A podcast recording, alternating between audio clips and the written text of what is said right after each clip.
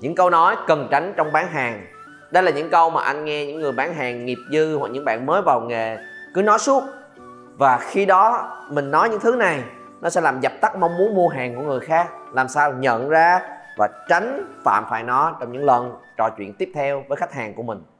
Một, cho em làm phiền cho em làm phiền anh chị một chút được không ạ à? anh chị có thể cho em làm phiền một xíu được không ạ à? đây là điều mà anh nghe rất nhiều bạn khi mà gọi điện thoại tới hoặc là gặp gỡ, nói chuyện ở bên ngoài khi mình vào những cửa hàng này nọ, chẳng hạn cho em làm phiền anh chị một chút câu trả lời thường trực của anh là không tại sao anh phải để cho em làm phiền anh và nếu mà các bạn là một người đảm bảo mình đang có một cái sản phẩm tốt, đảm bảo mình đang có một dịch vụ tốt, đảm bảo mình tới để help, mình giúp khách hàng đưa ra một cái lựa chọn để mua một món hàng nào đó, tại sao mình lại gọi cái công việc của mình là làm phiền người khác? Ở cái thời điểm đó các bạn đặt mình ở một cái vị thế giống như là xin xỏ vậy đó. Và ngay lập tức họ sẽ nhìn thấy cái người bán hàng ở một cái vị thế rất là thấp. Và thứ mà bạn bạn đang mang tới chắc là nó sẽ gây phiền hà cho tôi đây và cái câu nó có vẻ như là lịch sự đó, nó đến một cách vô thức trong đầu của người khác. Và trong đầu của chính mình luôn, ngay cả các bạn cũng không tự tin vào thứ mà mình có thể giúp được người khác. Khi mình tư vấn cho họ, khi mình giúp cho họ có thêm thông tin, khi mình có thể đặt những câu hỏi để giúp cho họ hiểu rõ hơn về nhu cầu, về mong muốn của mình.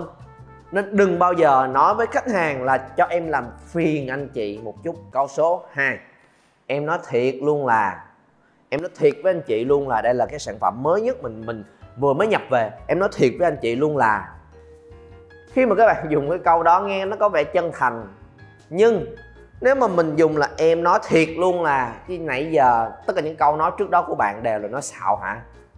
Trong nguyên cái cuộc trò chuyện này, chỉ khi nào mà bạn nói thiệt thì bạn mới dùng cái câu đó, còn những cái chỗ kia là bạn không nói thiệt hay sao? Thành ra là cái câu nghe có vẻ chân thành đó, nó sẽ khiến cho người khác lăn tăng mà suy nghĩ. Và có khi nó không hiển hiện rõ qua cái câu hỏi mà anh vừa hỏi lại, các bạn giống như vậy đâu, nó là chỉ là một cái tiềm thức trong đầu của mọi người, là họ cũng hơi lo lắng và cảm thấy sợ hãi cái thứ mà họ nghe được. Nên, nguyên cuộc trò chuyện, các bạn hãy đảm bảo là mình luôn là người chân thành rõ ràng trong lời nói của mình. Mình chẳng nói gì sai, mình chẳng làm quá lên mọi thứ, mình chia sẻ đúng với những thứ mình đang có thì cứ thế mà các bạn nói ra thôi. Không cần phải chêm ra câu ban đầu để mà gợi mở cho một cái thứ gì đó. Các bạn muốn nói là em nói thiệt luôn là câu số 3 cho em xin 2 phút. Cho em xin 3 phút. Anh chị có thể cho em xin 2 phút để nói chuyện được không ạ? À? anh chị có thể cho em xin 3 phút để chia sẻ với chương trình ưu đãi sắp tới của mình được không ạ? À? câu đó, vấn đề lớn nhất của nó là gì? Là vừa mở miệng ra, các bạn đã nói xạo với khách hàng rồi. Bởi vì mình biết rõ là không thể nào 2 phút được, đúng không đã? Làm gì có cuộc trò chuyện nào chia sẻ thông tin, hỗ trợ khách hàng, trò chuyện giải đáp băn khoăn với nhau, làm rõ mọi thứ mà lại tốn 2 phút mà lại 3 phút? Không thể nào được, các bạn biết chắc chắn nó sẽ nhiều hơn giống như vậy. Mà nó, đó chỉ là một cái kỹ thuật để khiến cho người khác cảm thấy à ít quá nên người ta dễ đồng ý với mình hơn nhưng khi mà cái chuyện này được xài quá nhiều lần, kỹ thuật đó biến thành một cái tâm lý ở phía người khách hàng của mình, họ sẽ thấy là, ồ, ngay từ ban đầu bạn đã nói không đúng sự thật rồi, thì làm sao tôi tin vào những thứ tiếp theo mà bạn chia sẻ với tôi đây? Là cái thứ nhất. Cái thứ hai, nếu một thứ mà các bạn chỉ cần góp 2 tới 3 phút để nói chuyện, thì thứ đó chắc cũng không quá quan trọng. Đúng không? Một cuộc trò chuyện đủ sâu, một cuộc trò chuyện chia sẻ tư vấn hoặc là ngay cả nói chuyện với bạn bè của mình một điều gì đó mà mình thấy nó rất là hệ trọng đi. Làm gì có thể chỉ trong một hai, ba phút, hai, ba phút chỉ là một cái gì đó rất là nhanh gọn lẹ thôi. Nên khoảng thời gian nó nghe qua là mình biết là thứ bạn sắp nói với tôi không có gì quan trọng hơn nên đừng bao giờ chỉ xin hai, ba phút. Câu số 4 em thấy cái này đẹp lắm luôn. Đây là cái mà anh gặp nhiều nhất khi mà dẫn vợ đi mua đồ. Dẫn vợ đi mua đồ xong lựa mặc lên cái bộ đồ gì? Cô bé đó cũng khen là, trời ơi, chị mặc cái này đẹp quá. Trời ơi, cái này rất là hợp với chị. Còn cái này đẹp đó chị. Em thấy cái này được, cái kia được. Bộ nào nó cũng khen là đẹp hết.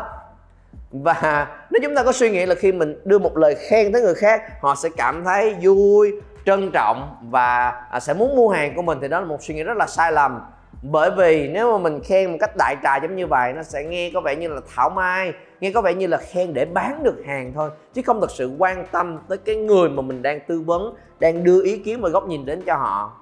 Một cái gợi ý nhỏ cho các bạn nè, các bạn nên đưa thêm vào là à em thấy nó đẹp bởi vì sao? Một cách rất là khách quan.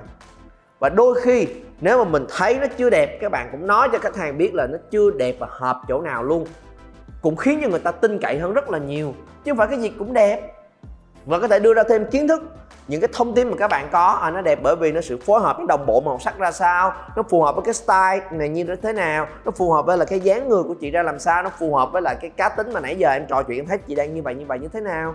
Nó phải có một cái gì đó rất là personal rất là cá nhân với người khác. Cái bộ này à, chị đang băn khoăn nó chỗ này đúng không? Nó có chỗ này không hợp. Em cũng thấy là chỗ này nó chưa được phù hợp lắm nên là um, để em tìm kiếm một cái thứ khác cho chị thử như thế nào các bạn hoàn toàn có thể nói thật ra là rõ ràng mình nhìn thấy nó chưa có đẹp với con người này, với cái set đồ này. Thì các bạn có thể đưa ra một giải pháp khác để họ thử và điều chỉnh lại như thế nào, cho tới khi mình thực sự thấy là, hey, nó rất rất là phù hợp với người khác. Thì trong nguyên cái quá trình đó, nó sẽ tạo nên sự tin tưởng nơi khách hàng của mình.